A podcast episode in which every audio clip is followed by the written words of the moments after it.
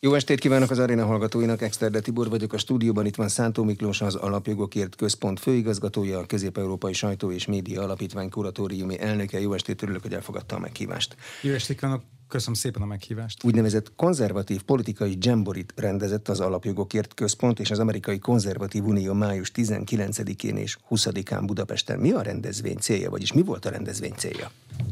Köszönöm, kívánom még egyszer, ugye ez a Conservative Political Action Conference, CPAC névre hallgató, valóban dzsembori, mert nem csak egy klasszikus konferencia vagy kongresszus ez, ahol ott leülnek az emberek és meghallgatja, aki a színpadon beszél, hanem ebben van showelem, nálunk is volt zenekar a színpadon, Rakabili zenekar, vannak ilyen stand-upos elemek, Amerikában kin nyilván jóval több, de nálunk is volt fake news híradó, buyer show kin a színpadon, és maga a networking, tehát ami a kamerákon kívül, hogy most kis költői túlzással fogalmazok, a színfalak mögött játszódik, az igazából a fontos, tehát a személyes kapcsolatteremtés, a különböző politikai pártok, politikai erők, mozgalmak, think tankek képviselőinek a személyes találkozása.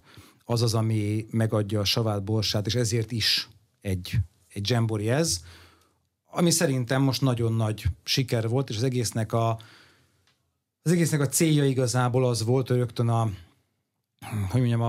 konferencia kapcsán a végső kérdésekre is kitérjek. A célja az volt, hogy megvalósítsuk a liberálisok rémálmát, a nemzeti erők nemzetközi összefogását, összemozgását, és ez a konferencia 2 napja után úgy tűnik, hogy sikeres is lett, és sikerült is. CPAC-ről azt írták az előzetes ismertetőben, hogy ez az Egyesült Államok 3. legjelentősebb politikai eseménye.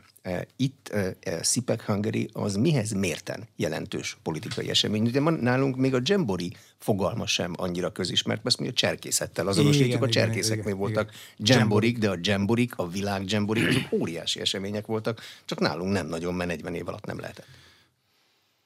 Mi biztos, hogy nem írtuk azt, hogy ez a 3. legjelentősebb eseménye. Lehet, hogy úgy érti, hogy a demokrata és a republikánus párt konvencióit követően, azok mellett. Lehet, hogyha erre utal, az akkor... Az elnöki évértékelő beszéd a Fehérház gála vacsorája után. Aha, ez is egy megközelítés. Igen, ez azok hivatalos események. Én azt hittem, hogy pártpolitikai eseményekre gondol, de amúgy ez is egy jó szempont.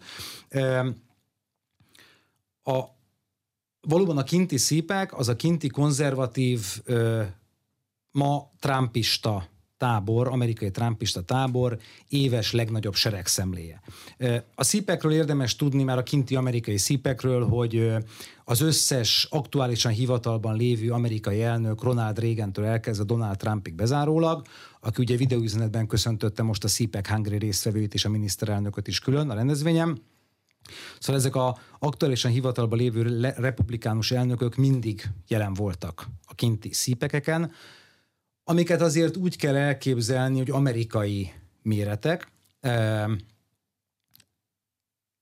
Sok ezer, szerintem a 10 000-hez közelítő résztvevővel 4-5 napos konferenciák, dzsemborik, amelyek valóban megmozgatják az úgynevezett grassroot republikánusoktól kezdve, a mozgalmár republikánusoktól kezdve, az elitig bezárólag mindenkit. Most ennek úgy hívják ők, hogy CPAC Goes Global, tehát hogy a CPAC nemzetközivé válik.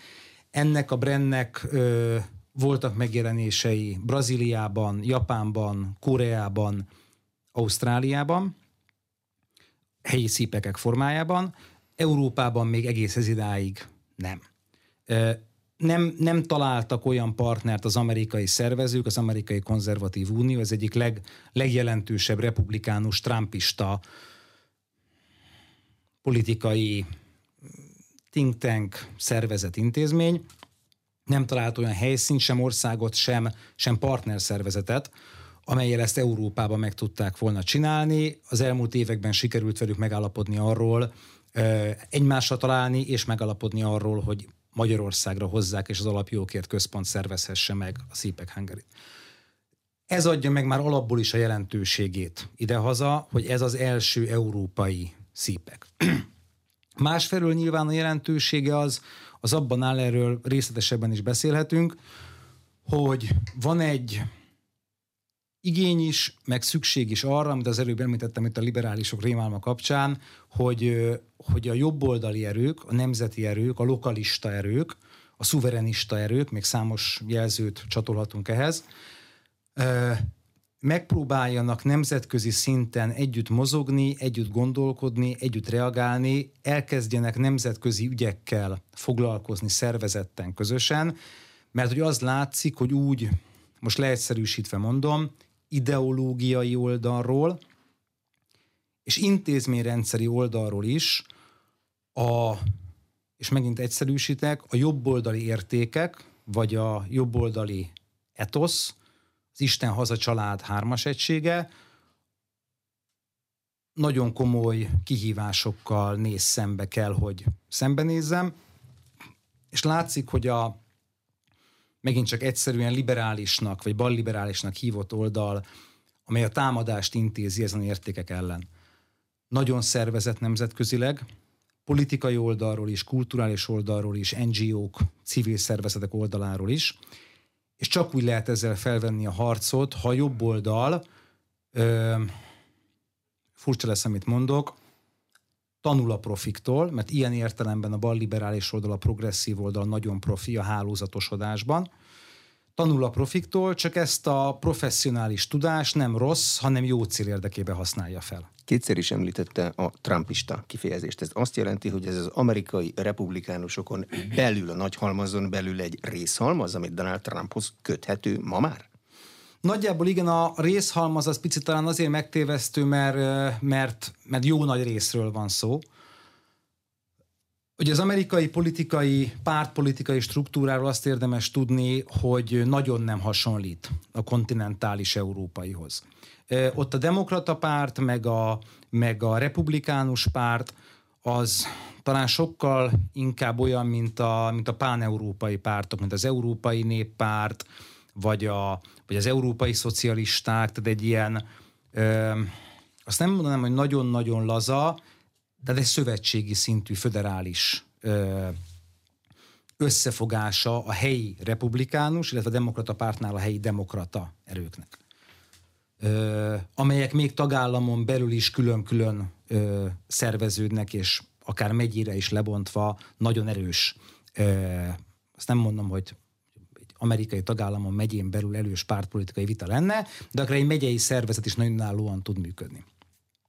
És tehát ott nincs olyan központi pártelnökség, mint nem csak Magyarországon, Európában. Nincs olyan, hogy akkor van egy párt, és az a hivatalosan rögzített álláspontja, hogy... És mindenkinek azt kell mondania mindenhol. Nem az, hogy kell, mert ez talán egy... Értem, mire gondol, csak az egy ilyen... parancsuralmi rendszernek tűnne, hogyha használunk, hogy azt kell gondolnia valakinek, bár a pártlogika az a világ egyik táján sem demokratikus, ezt hozzáteszem. A pártok más logika alapján működnek, de szóval, hogy ott másképpen működik ez a dolog, és a republikánus párton belül is vannak különböző frakciók.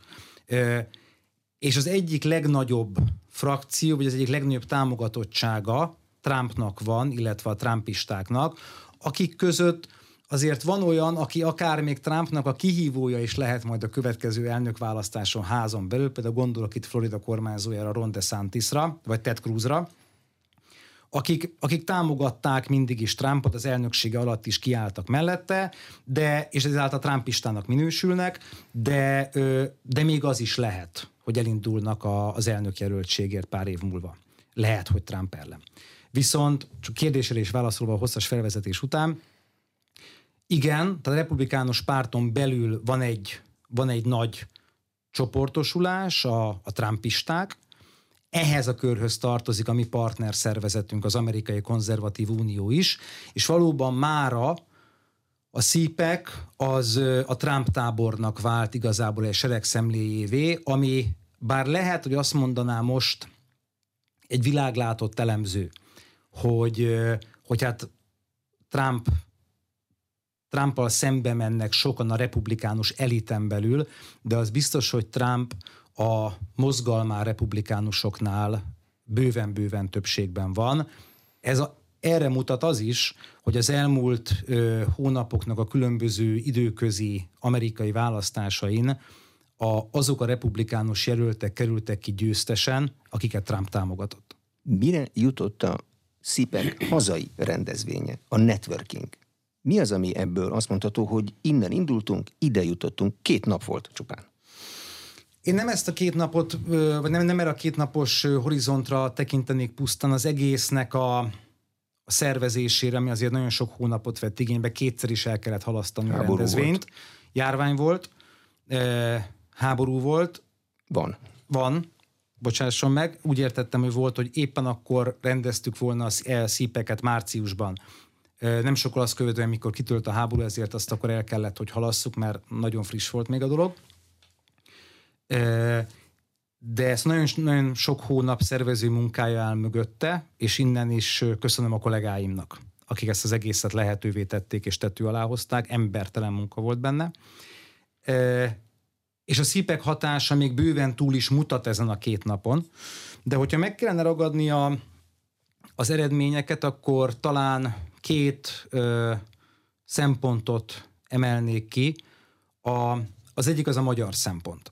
Az egyik az a szempont, hogy az, hogy itt Európában először volt CPAC és Magyarországon volt, az mutatja a magyar jobboldalnak az erejét. Ehhez persze alázattal kell viszonyulni, tehát nem szabad abba a hibába esni, hogy na akkor mi most magyar konzervatívok, magyar jobboldaliak elmondjuk a világvezető országaiból érkező jobboldali barátainknak, hogy merre az arra. De az biztos, hogy példát mutathatunk, hogy modellt adhatunk, hogy receptet adhatunk, olyan receptet, ami nálunk sikerült, ismerjék meg és vigyék magukkal. Erre szolgált többek között a miniszterelnök 12 pontja, amit elmondott a CPAC konferencián. Onnantól kezdve, hogy az első szabály az volt, hogy nem szabad a liberálisok szabályai szerint játszani, odáig bezárólag, hogy közösségeket, barátságokat és intézményrendszert kell létrehozni. Tehát egyfelől mutatja szerintem Magyarországnak, a magyar jobboldalnak a súlyát a jobboldali világban.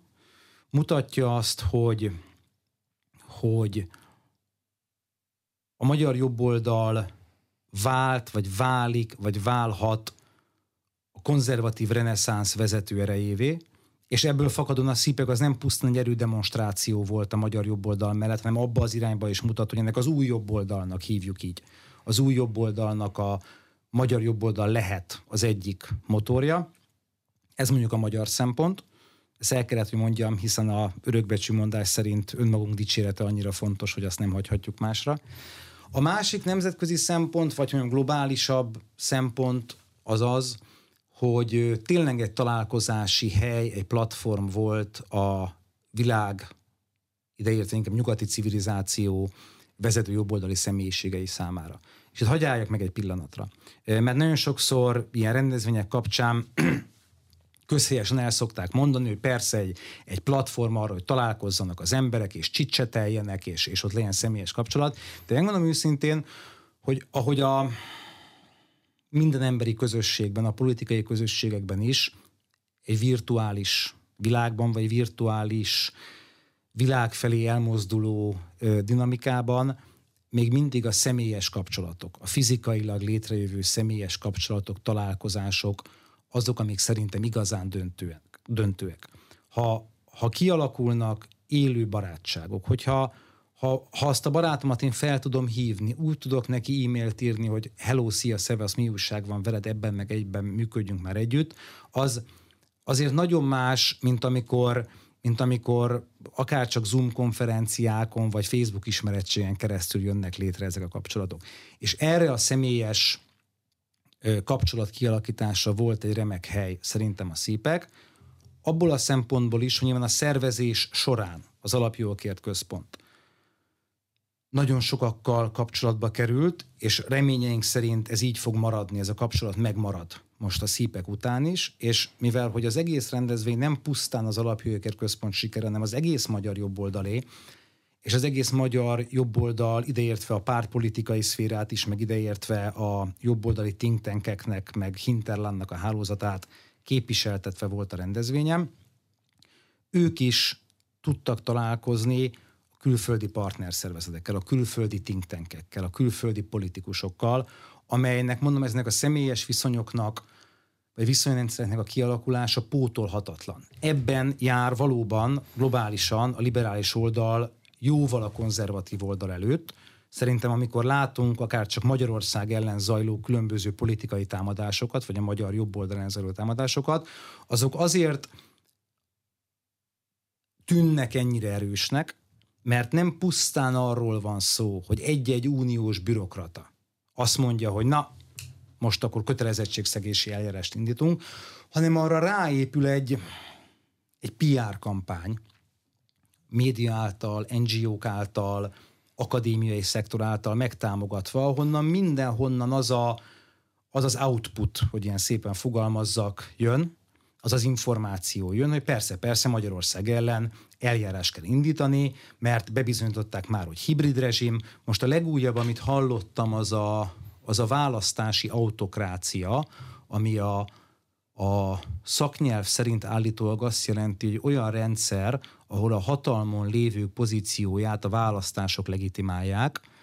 Én ezt még úgy tanultam, hogy ezt demokráciának hívják, de nem akarok elkalandozni, elnézést. Szóval, hogy ott ez működik. Ott, amikor van egy politikai akció, ott nagyon sok oldalról meg van támogatva. Ezt kell a jobb oldalnak is eltanulnia, erre lehet egy jó kiinduló pont a személyes kapcsolatokban a szípek, és megmondom őszintén, hogy amikor ülök Budapesten a szípeken, amit mi hoztunk tető alá, és mellettem tárgyal a francia meg a belga jobboldalnak a vezetője, akkor az úgy, nem akarok szerénytelen lenni, de az ő jó érzéssel tölt el, hogy mi magyarok, magyar jobboldaliak tudtuk azt tető alá hozni, hogy a nyugat-európai vezető jobboldali politikai személyek, azok itt beszélik meg a fontos dolgaikat. Említett egy új kifejezést, az új jobboldalt. Mihez képest új, és miben a jobboldal, az új jobboldal? Egyáltalán mi a régi? Nem akarok politológiai vagy politikatudományi dolgokba bonyolódni, mert az sokszor elvisz a gyakorlattól, engedje meg, hogy úgy írjam le. A régi jobboldal kifejezés nem biztos, hogy használnám, ha esetleg meghívnak még ide az arénába, akkor meg kitalálok rá valami jó kifejezést. Azt nem is mondta, csak hogy új. Igen, tény. De akkor már készül a következő adásra, hogy mi a régi jobboldal. Mondjuk azt, hogy volt egy olyan politikai csoport vagy csoportosulás Európában, maradjunk csak a kontinensen, amely magát jobb középnek, keresztény demokratának hívja. Ezt a jobb közepet sajnálatosan az elmúlt 25-30 évben a baloldal, balliberális oldal bedarálta. Olyan szinten elvitték a centrumot Nyugat-Európában a baloldal irányába, és nem voltak ahhoz elég bátrak sajnos a nyugati vezető jobbközép politikusok, hogy ezt átlássák, hanem inkább elkezdtek idomulni a liberális mainstream által meghatározott nyelvi készlethez, politikai logikához, szabályrendszerhez, amiről a miniszterelnök beszélt első szabályként most a szípeken, hogy nem szabad a liberálisok szabályai szerint játszani, nők elkezdtek. És láthatóan az a vége, jó példa erre az Európai Néppárt, amely indult egy valóban keresztény értékek talaján nyugvó mozgalomként, és ma már eljutott oda, hogy igazából a kereszténység, mint kifejezés is,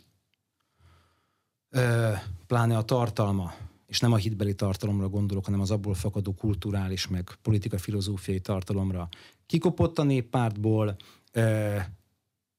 Nagyon nem azt érzem, hogy a nemzeti identitást, állami szuverenitást az fontos értéknek tartanák Európában, és hát a család ügyében is, hogyha végignézünk európai néppárti dokumentumokat, akkor ma már a néppárton belül ritka kivétel az, ahol nem támogatják mondjuk a homoszexuális házasságot, a homoszexuális párok általi gyermekörökbefogadást, és most már a gender ideológia is egyre inkább elfogadott a néppárton belül.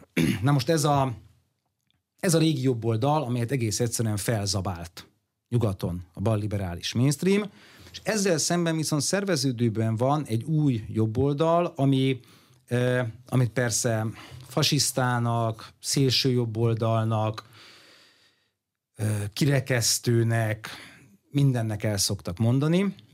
Az a liberális mainstream, amely amúgy bedarálta a másik, a nyugati jobbközepet, és amelynek mindig sokkal kényelmesebb, hogyha egy gyenge és a liberális vagy balliberális szabályrend szerint játszó politikai partnerrel, jobboldallal kell idézőjelben szembenéznie, semmint egy olyan jobboldallal, amely harcosan kiáll az értékei mellett.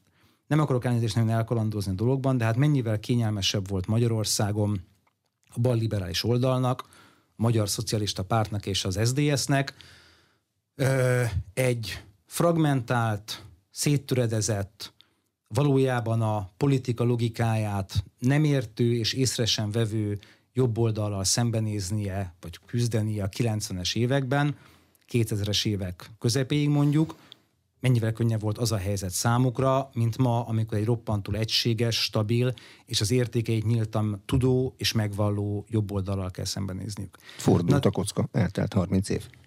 Igen, és valami ott 2006 őszén eltörött, amit láthatom azóta sem tud feldolgozni a magyar baloldal, és plusz cipeli azt az embert a hátán, Gyurcsány Ferencet, aki igazából ennek az egésznek az okozója. De zárójel bezárom, most menjünk vissza az új jobb oldalhoz. Szóval vannak ezek az erők Spanyolországtól elkezdve Franciaországon át Görögországig, Magyarországig, including Amerika. Elnézést a sok angol kifejezésért, túl sokat beszéltem angolul az elmúlt napokban a szípek miatt. Rossz szokás. De ideértendő dél-amerikai barátaink Chiléből, Brazíliából, sőt, hozzáteszem Japánból, Koreából és Ausztráliából is. És ez az új jobboldal, ez az Isten haza család hármas egységét vallja, és most nyilván azzal jönne rögtön egy baloldali kritikus, hogy mit keverjük a hitet, meg Istent a politikába, meg mit fecsegünk itt olyan dolgokról, melyeket jól láthatóan, már liberális szempontból jól láthatóan a világ meghaladottnak nyilvánított. De azt kell, hogy mondjam, hogy pont a liberálisoknak van köszönnivalónk e téren, mert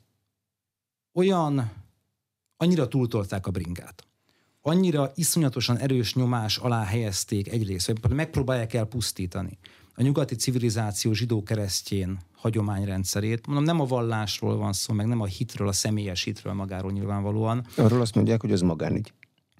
Szerintem semmilyen Zsolt szoktam mondani nagyon helyesen, hogy a hit az a legszemélyesebb közügy, de nyilván most nem konkrétan magáról az Isten hitnek a megéléséről van szó, az mindenkinek egy személyes ügye, de arról a kulturális, történelmi, civilizációs talapzatról, amin Európa, meg ez a transatlanti kultúrkör alapul, vagy amiről elvileg szólnia kellene.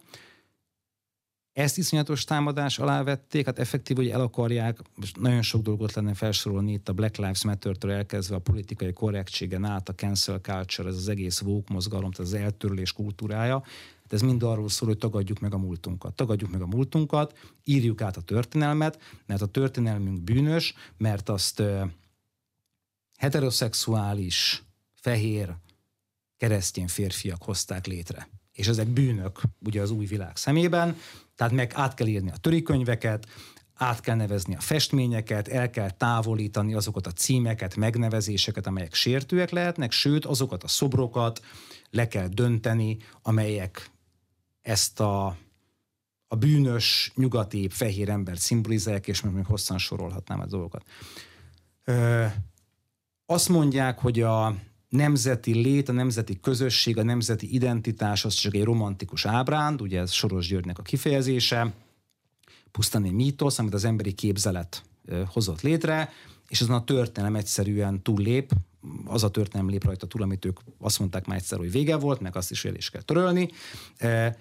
Ugyanígy vannak az állami szuverenitással, hogy azt mondják, hogy a világ akkor válik jobbá, hogyha egy planetáris kormányzás felé tartunk, amelyhez föderatív struktúrákat kell létrehozni, először nyilván regionális szinten, például Európában, és egyre inkább szépen haladva az emberiség, nagybetűvel az emberiség közös kormányzásának megvalósítása irányába.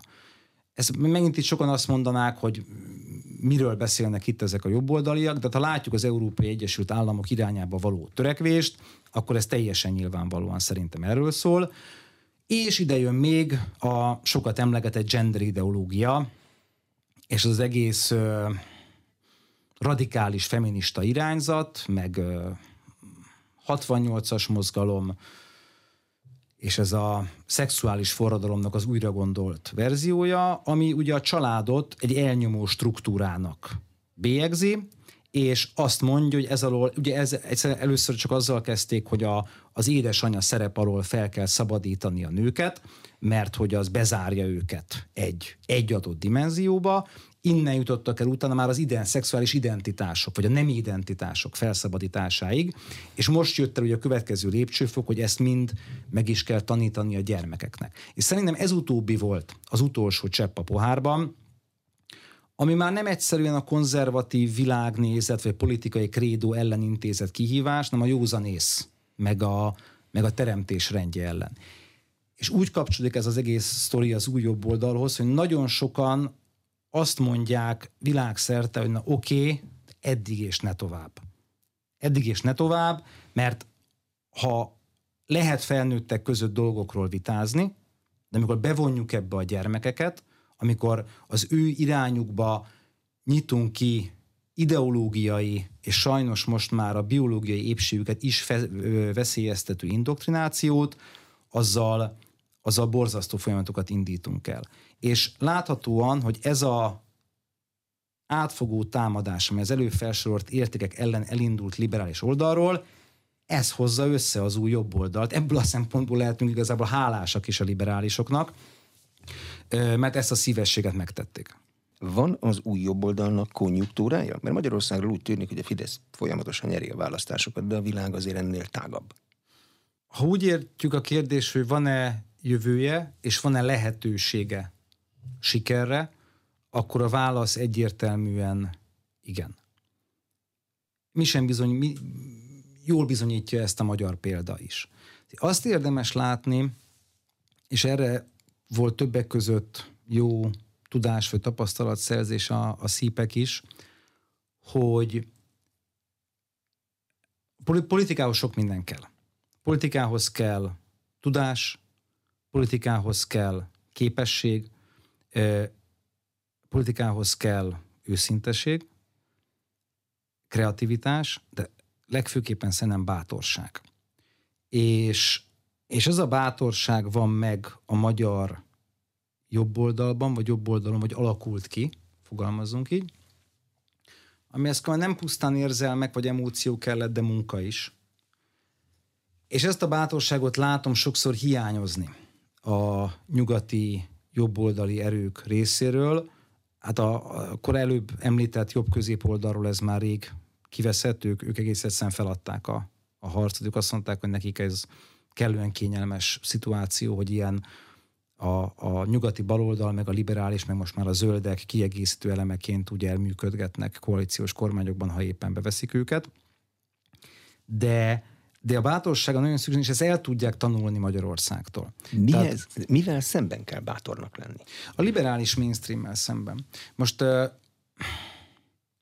akkor őszintességet említettem az előbb politikai erényként, akkor hadd meséljek egy őszintén, eddigi interjú is őszinte volt szerintem, de még őszintébb példát. A szípek Hungary kapcsán egy nagyon erős baloldali, balliberális médiatámadás indult meg a rendezvény ellen. Itt megint csak nagyon profi módon összehangolt hálózati erők kezdtek el működni, ez nem valamiféle összeesküvés elmélet, ez összeesküvés gyakorlat. Szépen a nyugati sajtó rászállt a szípekre, és elkezdték mindenféle marhasággal kritizálni. Politikai oldalról, ideológiai oldalról, a résztvevők miatt, mindenféle tipikusan fake news-zal. És jól érzékelhető volt, most akkor konkrét, én annyira őszinte nem leszek, hogy konkrét személyeket vagy példákat nem mondok, de jól érzékelhető volt az, hogy a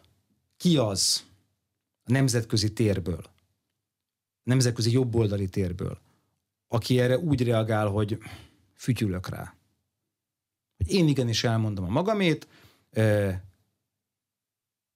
helyre rakom ezeket a fake news dolgokat magamról, vagy a CPEC Hungary-ről, de ugyanúgy az, hogy a liberális média mit állít, mit mond, vagy inkább úgy mondom, a populáris kultúra, a liberális, balliberális populáris kultúra, ami uralja a közbeszédet nyugaton, az hogyan próbál meg befeketíteni embereket, azzal én nem törődöm.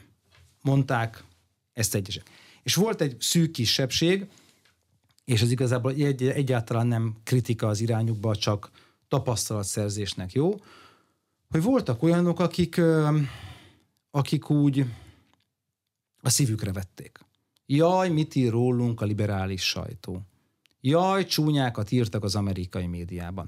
Abban az amerikai médiában, ahol Candace Owens-t, az egyik legnagyobb befolyással bíró, egyébként feketebőrű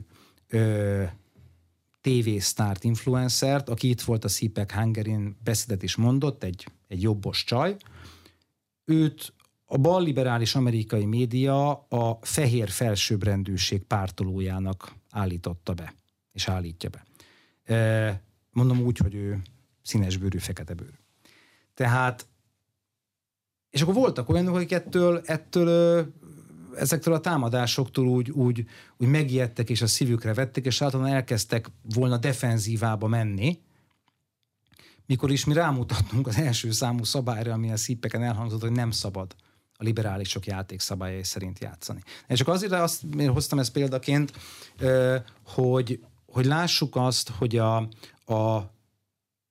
Magyarország esetében az országnak a formális, gazdasági, területi mérete, súlya, az elválik a magyar jobboldal által kifejtett tevékenység, politikai akció rádiuszától, és akkor ezt most nagyon szépen fogalmaztam meg. Tehát, hogy a magyar jobboldalra figyelnek, a magyar jobboldal példát mutat, a magyar jobboldalon látják azt, hogy nagyon sok csatát megvívott már bátorsággal, legyen szó akár migrációról, gazdasági válságkezelésről, vagy most éppen a családvédelem, gyermekvédelem, genderideológia ügyéről. És hogyha akkor itt a magyar jobboldal valamit mond, hogy mit, hogyan érdemes csinálni, nyilván nem egy az egybe kell azt lekopírozni, de érdemes onnan tanulni. És ebből a szempontból, ezért beszélek sokszor arról, hogy Magyarországon sok esetben vita az, hogy most mintákat kell követnünk, vagy saját mintákat kell adnunk, formálnunk önmagunk számára. Most érkeztünk ezt szerintem, mert annak a közelében vagyunk, hogy nem pusztán hátra hagytuk a minta követést, és önálló magyar mintát, magyar modellt építünk ki, hanem ezt akár minta átvétel céljából külföldiek számára is fel tudjuk kínálni. Őszinteségnél tartottunk. Az igaz, hogy szűrték az újságírókat? Mert ha igen, akkor nem értem, hogy ez a bátorsággal hogy fér össze. Például a magyar miniszterelnökével, aki kifejezetten, finoman szólva és lubickol az ilyen helyzetekben. És ő volt a főszónok. Én ezeken a fake newsokon mindig mosolygok. Rögtön válaszolok a konkrét kérdésre is, csak onnan érzem, hogy a CPEC Hungary siker volt, hogy iszonyatosan frusztrált a balliberális média. Nemzetközi szinten is, meg hazai szinten is. Hazai szinten annyira látszik az, hogy olyan mélyen vannak, annyira megütötte őket a választási vereség, mert hogy a balliberális média is nyakig benne volt ennek a fasisztáktól a kommunistákig, ahogy Márki-Zay Péter mondta, fasisztáktól a kommunistákig tartó koalíció választási kampányába és vereségébe, hogy láthatóan fáj nekik az, hogy most Budapesten, Magyarországra érkezett magát a nemzetközi jobboldal összegyűjteni, és nem mellékesen megünnepelni a magyar jobboldal választási sikerét. És ebből fakadóan alapjáraton iszonyatosan frusztráltak az egész CPEC Hungary miatt. A konkrét kérdésére válaszolva, ez nyilvánvalóan nem igaz. Jelen voltak nemzetközi balliberális médiumok, az amerikai CBS társaságtól elkezdve más amerikai tévécsatornák, osztrák tévécsatorna, számos nemzetközi sajtóorgánum volt jelen. Az igaz, hogy a rendezvényt óriási érdeklődés övezte. 600 fővel terveztünk, 1500 fő vett végül részt. 60-80 külföldi vendéggel számoltunk eredetileg, eljött 200, vagy több mint 200. És ilyen érdeklődés mellett, inkluzíve sajtóérdeklődés, egy idő után már kellett húzni a limitet, mert fizikailag, logisztikailag nem lett volna lehetséges még ennél több embert is kezelni, és nyilvánvalóan én, mint egy jobboldali think tanknek a vezetője, és nem mellékesen egy vállaltan konzervatív média alapítványnak a vezetője, ha limit van, és már amúgy van lehetősége a magát semlegesnek nevező liberális sajtónak tudósítania a rendezvény, mert ott vannak kamerákkal, újságírókkal, de még vannak jelentkezések, és választanom kell, hogy egy konzervatív jobboldali újságírónak adok média akkreditációt, vagy egy balliberálisnak, hát igen, a konzervatívot fogom választani. Saját szabályai szerint játszik? Igen. Mi a think tankek szerepe? Mert a miniszterelnök a 12 pont között nem think tanket mondott, hanem spin doktort mondott, azt mondta, hogy ez egy különös állatfajta, de a politikusnak kell megértenie a politika működését, ezért olvas minden nap. Mi egy intézet szerepe? Spindoktorokat nem beszéltünk róluk is, a spindoktor egy picit más, a klasszikus megfogalmazás szerint a politikus mellett mögött álló azon személy, aki kitalálja a nagy gondolatokat. A think tank ugye inkább az agytröszt, az intézmény, ahol kutatnak, elemeznek, dolgoznak, és ami persze ötletek is születhetnek, hogy mi a think tankeknek a szerepe. Erről is érdemes nem őszintén beszélni. A politika világa az a naív elképzelésekkel szemben szerintem pártos. A politikának egész egyszerűen a logikája pártosságra épül. A párt alatt most nem azt mondom, hogy politikai pártokra, hanem egész egyszerűen arra, hogy vagy egyik oldalal, vagy másik oldalal. Vagy ez leegyszerűsítőnek hangzik, meg túlzottan durvának, brutálisnak hangzik, de a nap végén, ez egy döntés elméleti kérdés is, ami a politikában is igaz. A politika lényege a döntés. Dönteni kell valamiről. Társadalom irányításáról, szakpolitikai kérdéséről, stb. És amikor dönteni kell, ott a végén azon, hogy vagy igen, vagy nem. Vagy megteszed, vagy nem teszed meg. Vagy igenled, vagy ellenzed, de harmadik út a döntés pillanatában nincsen. Az egész politikai logika szerintem erre fókuszál. Ebből fakad ez a pártos logika, hogy pártot kell választani, nem politikai párt, hanem mondjuk az, hogy oldalt, igent vagy nemet. És ez igaz az agytöröztöknek, meg a think tankeknek a világára is. Hanem az különbözteti meg a jobb oldalt, az Alapjogokért Központot is, a bal oldaltól, balliberális oldaltól, és erre nagyon fontos felhívni a figyelmet, hogy a világszerte a balliberális oldal semlegesként árulja magát. Szerintem ez a választóknak, az állampolgároknak a megtévesztése. Ők azt próbálják intézményi szinten is, európai szinten is, think tank szinten is eladni, hogy ők média szinten is semlegesek, függetlenek, objektívek, neutrálisak, miközben nagyon is egy balliberális, neomarxista ideológia alapján működnek. A jobboldal szerintem abban különbözik, vagy az új jobboldal abban különbözik, hogy tök nyíltan megvallja, hogy igen, mi jobboldaliak vagyunk, mi konzervatívak vagyunk, mi ebben hiszünk, ezért küzdünk, erre vagyunk büszkék.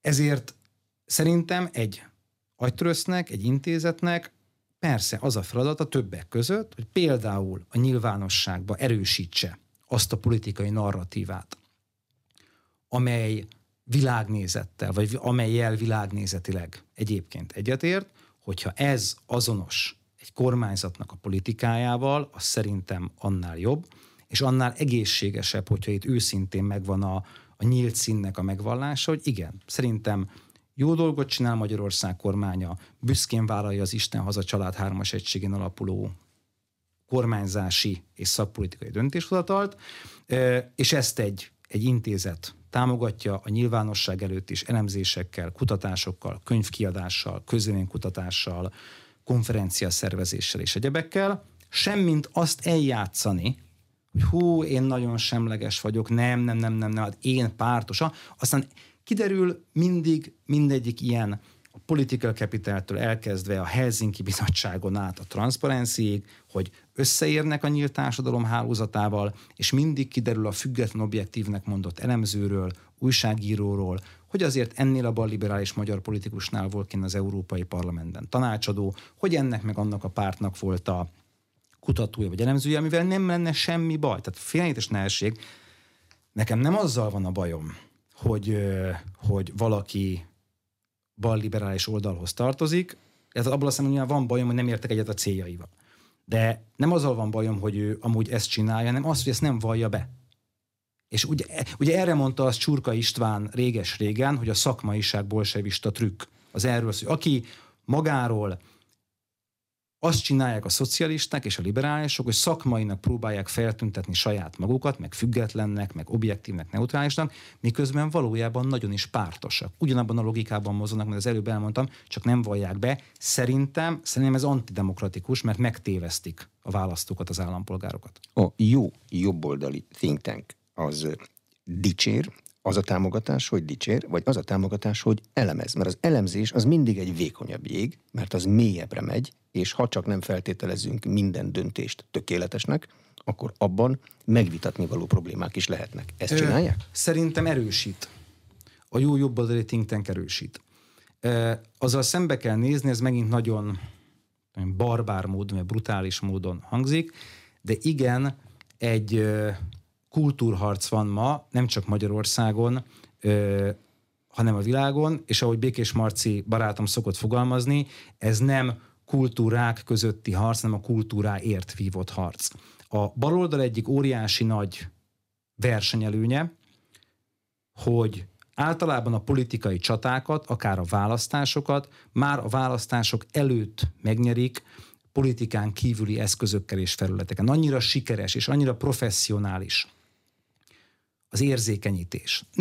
Nem pártpolitikai vagy politikai kommunikációval, ami a PR-ból, a marketingből, a hollywoodi szórakoztatóiparból, ebből az egész tudásiparból árad. A multikulti dicsőítése, a gender ideológia, az LMBTQ dologoknak a cool, trendy, fancy beállítása, hogy ezzel érzékenyítik kimossák az agyát a választópolgároknak. Ezt most nem olyan értelemben használtam, mint ahogy Márki-Zay Péter használta a fideszes szavazókra, félreértés ne essék, de egy társadalmi érzékenyítés értelemben használtam, és amikor a politikai választás napja eljön, akkor már sokkal könnyebben tudnak erre rászállni a pártpolitikai erők.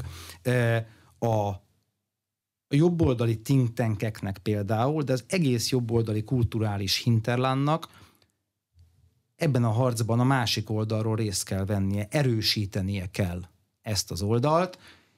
Ebbe beletartozik az elemzés, beletartozik a kutatás, azt a szívességet és azt a luxust, amit a magyar jobboldal, meg számos más nyugat-európai jobboldal ma is megenged magának, hogy a nyílt színen és a nyilvánosság előtt folytatja le a belső vitáit, miközben a baloldal hátradől és kér egy fekete kávét, azt nem szabad többet megtenni. Tehát a 90-es évek lényegében arról szólt, és emlékezzünk vissza, hogy mennyire élvezte ezt az akkor még monolit struktúrák felett diszponáló MSZP meg SZDSZ, hogy ott volt 86 millió jobboldali erő, jobboldali párt, jobboldali értelmiségiek, éjjel-nappal egymással veszekedtek, és hát persze, ugye a híres mondás szerint akkor is hatalmon volt Magyarországon a szocialista párt, amikor éppen nem volt kormányon. Ezt a luxust nem lehet szerintem megtenni, ebből az fakad, hogy egymás erősítése a feladat, ezért ebben a kultúráért, a populáris kultúráért vívott harcban, nem pedig az, hogy megtegyünk bizonyos szívességet a baloldalnak. A populáris kultúráért vívott harcban alkotások kellenek, amik népszerűek, amik az emberek figyelmét lekötik. Ez része a harcnak? És ezzel egy think tank mit tud csinálni? Hát önök, a populáris kultúra alatt én a nyilvánosság, a közbeszéd, a társadalmi tudatnak a legszélesebb kategóriát értem. A populáris kultúrát nem csak a mozifilmeket értem. Ebben mindenkinek megvan a szerepe. Tehát arról, miről beszélünk a vacsoraasztalnál? Igen. Az akadémiai szférának, az egyetemi szférának, a think tankeknek, a mozgóképkultúrának, a magas kultúrának, most mondjam, mozgóképkultúra. Hát epét hány a balliberális oldal, amióta például Lajos Tamás producer és Köbli Norbert az elmúlt években futószallakon gyártja a remekebbnél remekebb filmeket. Egész egyszerűen megőrülnek tőle, mert nem azt a narratívát képviselik, amelyet ők szeretnek látni a filmvásznon, hanem egy nagyon-nagyon profi módon megvalósított, nem pártpolitikai fókuszú, de láthatóan nemzeti ügyekről, nemzeti történelmi ügyekről szóló narratívát visznek a vászonra. Itt tehát mindegyik szerepnek megvan a maga feladata, ugyanúgy, és ez a hálózatosodásnak a lényege, amit mondom, a balliberális oldalon már nagyon-nagyon ügyesen kifejlesztettek, hogy nem pusztán egy darab pártpolitikai erő harcol, hanem van egy sokkalta szélesebb front, nem úgy kell elképzelni a politikát, hogy azt csak a pártok terrénumában csinálják, megvívják, hanem két választási nap közötti számos olyan társadalmi ügy, platform, intézmény, közösség van, amelynek feladata az, hogy az értékeiért kiálljon és harcoljon, nem pártlogó alatt, hanem akár a saját neve alatt, saját brandje alatt, akár magánszemélyként, és hogyha itt mindenki teszi a dolgát, akkor sikerrel fel lehet venni a harcot azzal a liberális áradattal szemben, ami globális szinten valóban uralkodó, és amiért nagyon frusztráltak Magyarországra, hogy ez úgy néz ki, az elmúlt 12 évben sikerült, hozzáteszem, nem valamiféle jobboldali hatalomátvételről van szó itt az említett társadalmi alstruktúrákban, hanem pusztán a posztkommunista struktúráknak a megtöréséről, arról, hogy a médiában, kultúrában, akadémiai szektorban már nem csak és kizárólag a baloldali valóságértelmezés a kizárólagos, és az, hogy ezt követően 2022-ben 53%-ot ér el a jobboldali párt, és eztől 20%-ot lemaradva a totális baloldali összefogás, beleértve a fasisztákat, már ugye azt a Jobbikot, akikre a baloldal mondta korábban, hogy fasiszta,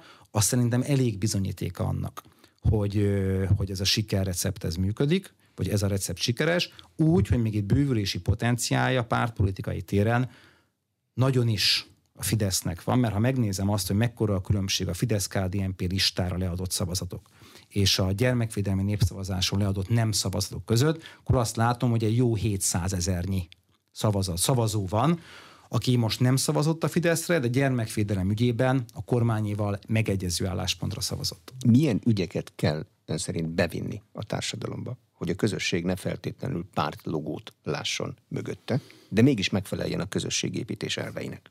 Már a jobb oldal részéről? Hát nyilván.